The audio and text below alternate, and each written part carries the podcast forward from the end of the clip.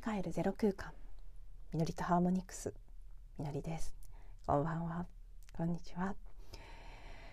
はい、えー、昨日一日配信お休みしまして今日私が今録音している時間は2023年4月9日の夜の9時を、ま、もう間もなく迎えるかなというタイミングですね。はい。こそこそ話になるかどうかギリギリという時間帯になってしまいました。そして今日はですねマヤ暦ソルキン260日のサイクルのカレンダーで、えー、最初の単位で13日のあのサイクルがありますがそれの始まりの日ですね113が13のこうリズムが終わってまた1に戻った日ということで、えー、金66ゾロ目ですね66の、えー、白い時期の世界の橋渡しという日になっております。何度かお伝えしてますけどこのねソルキンの13日のサイクルって結構侮れないなと何年か前からずっと感じていてやっぱりこの13日の切り替わりの時って結構エネルギー感変わるなって感じることが多いんですよね。このマヤ暦のソルキンの13日のサイクルっていうのは最初の1音が1になる日ですね。この白い時期のというその時期のの部分が音の1を表すあの言葉なんですけど最初の13日間の最初の日のエネルギーというのがその13日の間もずっとこう通奏低音のように続いていくんですよね。そして13日の間にもちろんこう紋章の部分音ではなく音と紋章の組み合わせ 13×20 の組み合わせでできている260日のカレンダーですけどこの紋章の方は毎日変わっていくのでもちろんその日その日のエネルギーというのもあるんですけど13日間の間はその1の日の紋章のエネルギーも続いていくっていうこのダブルでこう動いていくような感じに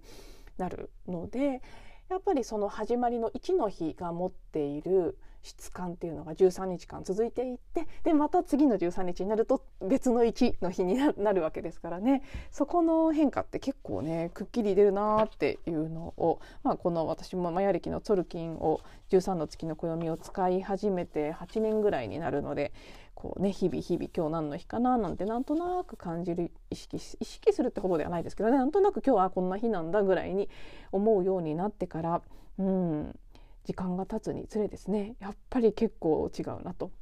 一つ前の13日間というのは赤い空歩くものの13日間が3月27日の月曜日から始まっていましたなのでまあそのねベースに流れているエネルギー感が赤い空歩くものという紋章が表すものから、えー、白い世界の橋渡しの紋章のテーマへと移っていっているということですね。白い世界の橋渡しのキーワードは死ですの死ですね。死等しくする機会というふうにキーワードとしては書かれています。これね日本語訳なので英語で読むとまた質感がちょっと違ったりするものもあるんですけど何でしょうね。この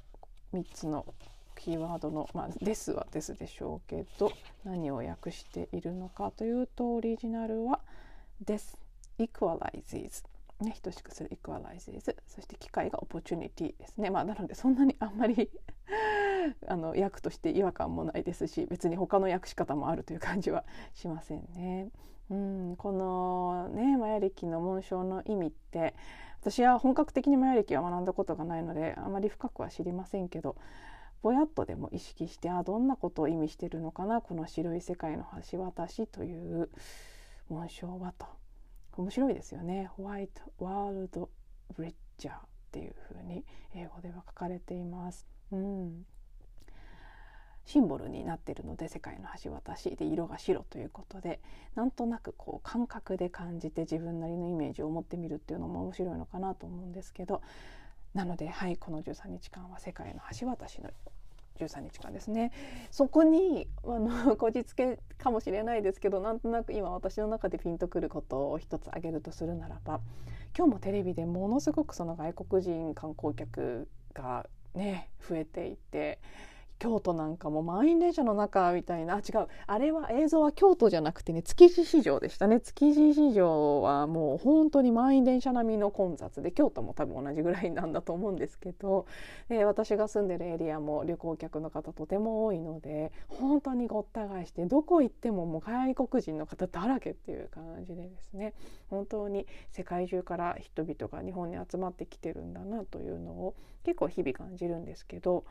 今日もそんな話題をそうテレビでちらっと見たり自分自身も昨日街に出た時にすごくね外国人の方とすれ違うことが多かったのでなんとなくその部分に意識が向いていたんですよね。で本当そのね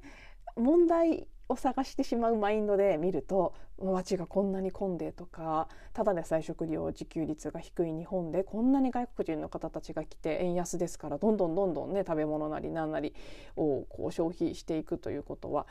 経済経済効果って言われたりしますけどもちろんお金は儲かるかもしれないですけど ね、お金より大事な水とか食べ物とかもしくはそのね汚染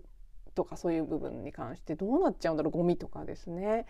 本当にいいのかなそんなに観光立国とか言っててって不安になっちゃったりする部分もあるんですけどただそれに関してもすごくまたね引いた高次元的な視点で見た時にもちろんこの人間部分の私はちょっと不安を感じたり恐怖を覚えたりする部分もあるんですけど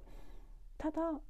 今この時期日本に人が集まってきているということは宇宙的な視点で見たら何か必要なことなんだろうなとあの、ね「ガイアの法則」という本に書かれている情報として読まれたりしてもしくはどこかで聞いたりしてご存知の方もいらっしゃると思いますけど世界の中心が、えーと、ちょっと数字では覚えてないですけどあの阪神・淡路大震災があった年ですね。まさにあのタイミングで、えー、このまさあの、ね、阪神・淡路大震災の震源となったあのなんだ明石の位置に移ったというふうに言われていて、うん、あなのでこう日本から新しい時代っていうのが起こっていくっていうふうに多くの場所で語られてきていたんですよね今までも。今現実を見てると日本という国はどんどんどんどんこううん、経済とか政治のレベルでは崩壊していってるようにさえ見えますけどただやっぱりスピリチュアル的な意味であるいはもっとこう本当に見えない領域のエネルギー的な意味で捉えた時に何かこの日本の日本人がとか日本という国家がという意味ではなくて日本という土地であったりこの場所がと言ったらいいですかね。ここからこう放たれていくものが何か世界の新しい時代をこうね動かしていくことにすごくその牽引力みたいなものになるということはおぼろげながら私も感じていましてそれが一体具体的にどういうことなのかというのはずっと分からずにいたんですけど今も分かりませんけどいつもそんな感覚はあったんですよね。なのでねあのコロナ禍で無観客で行われることになった東京オリンピックあれも賛否すごくありましたし私もその現実レベルの人間世界的なことだけで見たら決して賛成ではなかったんですけどただどういうわけだかやっぱり世界中がこのタイミングで日本に来る世界中の人たちが来る必要があったということはどこかでうっすら感じていたんですね。であの時は本当に選手団とかだけになったわけですけど今こうしてコロナ禍が収束したという形になっていってもうね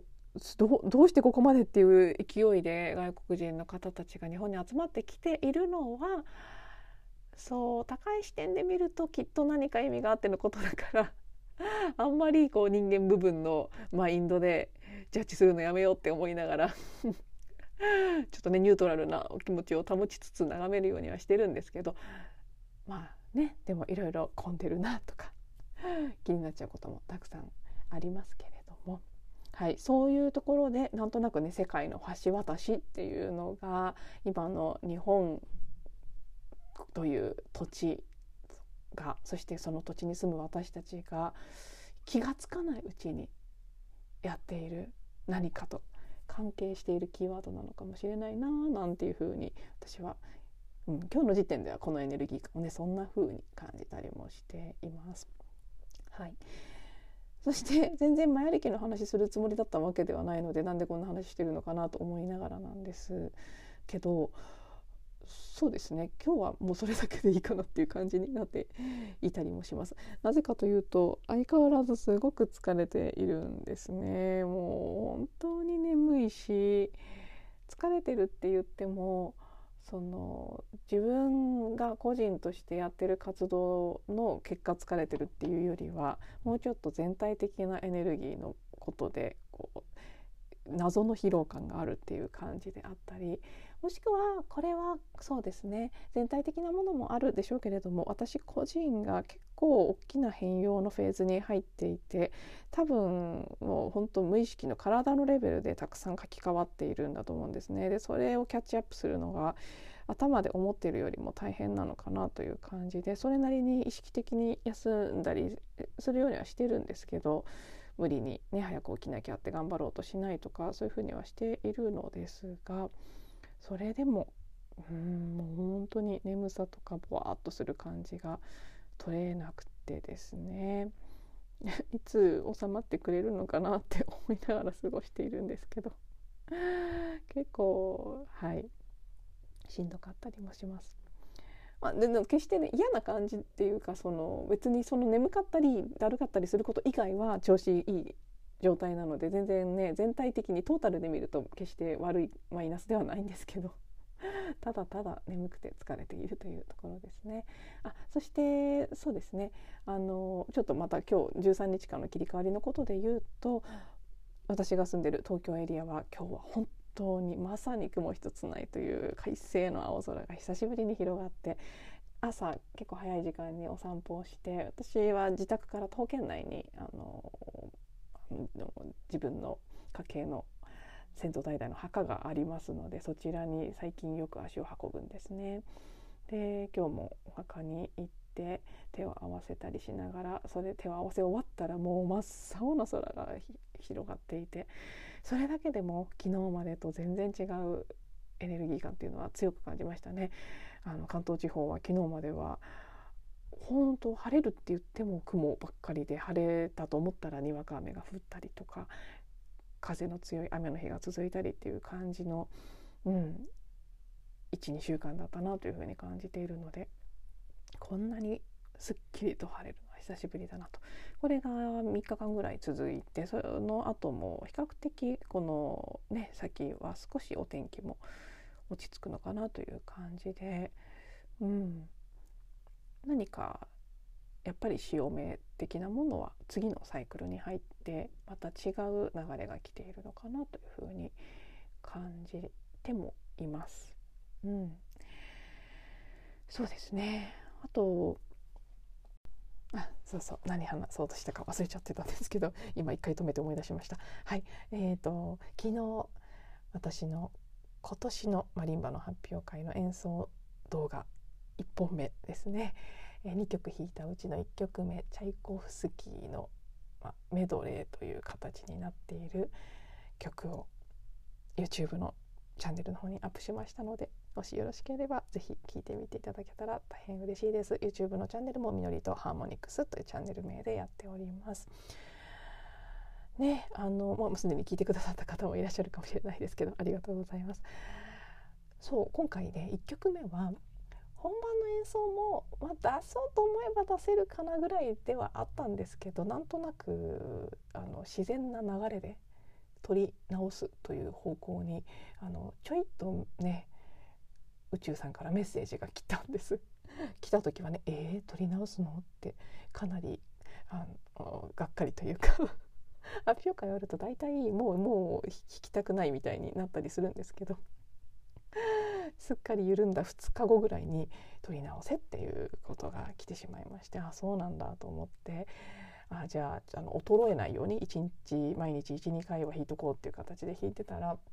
意外とやっぱりね今年はあまだ弾きたいって思えるな終わってないなっていう感じがして実際弾いてて楽しいっていう風に感じることもできたので、えー、しばらく何日かそのキープする ちょっと忙しくて録画はできなかったので その間なんとかキープできるようにって頑張って、えー、1週間ちょっと持ちこたえまして数日前に確か音声の中でもお話しましたけど録画したものを、はい、自宅で撮り直したものをアップしました。撮り直しもねもちろん自宅録画だったらあの少し止めながら部分部分弾いてって編集するとか途中失敗してもカットするなんてこともできなくはないんですけど本番の演奏とは違って今回ね結果的にノーカットで 編集なしでいくことができました。もちろん音ミスはいくつかしてますけどノーカットの割には間違い少なく弾けてるんじゃないかなということで 本当にまぐれみたいな感じですけどね。はい良かったなと思いつつ昨日アップしまして。うん。YouTube はなんとなく面白いですね。あのサムネイルと呼ばれるあのカバーページみたいなものを作るんですけど毎回不思議なんですけどね。私なぜかサムネイルだけはサクサクってできちゃうんですよ。自分でもそれが面白くって。あのなんとなくの感覚で文字とかあのなんか今回のサムネイルもトーン記号とか音符とかが乗っかってるんですけどああいうのもテンプレートになってるものをこう組み合わせて適当に配置していくんですけどね。はっ！て気が付くとできてるんですね。結構毎回不思議で。の割にサムネイルは割とまとまりよくいつもできるのでこれは一体何の才能なのかなと思いながらね。多分天秤座的なアレンジしたりバランスを取ったりするっていう。この曲にはこんな感じが合うとかそういうのを瞬時に感じ取る何かの特殊能力なのかなと思ったりするんですけど。不思議なこの報道さーって全然考えてないんです。どうしようこうしようって考えないのにパーってこう手が動くままにやっていくと出来上がるんですね毎回。あれはね毎度不思議なんですけど昨日もちょっと不思議だなって思いながらでもサクッとできてくれるのは大変ありがたいですね。そんなわけではい1曲目アップしましてでもう1曲弾いたあの「ふるさと」の方はそちらは本番の演奏をちゃんと使用しようと思ってますのでまた月末ぐらいに出そうかなと思っております。ということではい最後は告知になりましたが告知宣伝になりましたが。はい今日はちょっとね日曜日でもありますしサクッとここら辺で終えようかなと思います。はいまた明日以降ねあのずっと話したい話したいって思っているすごくね自分の中で今週あった大きな変化そこからの気づきというのを、うん、そろそろ話したいなって気持ちは高まってるんですけど多分1話で収まらないので撮るのに時間がかかるというのも含めなかなかこう今日だらっていう感じをまだつかめずにいるんですが、うん、今週どこかでは撮れるといいななんていうふうに思ってもいます。はいでは最後まで聞いていただいてありがとうございます。また次のエピソードでお会いしましょう。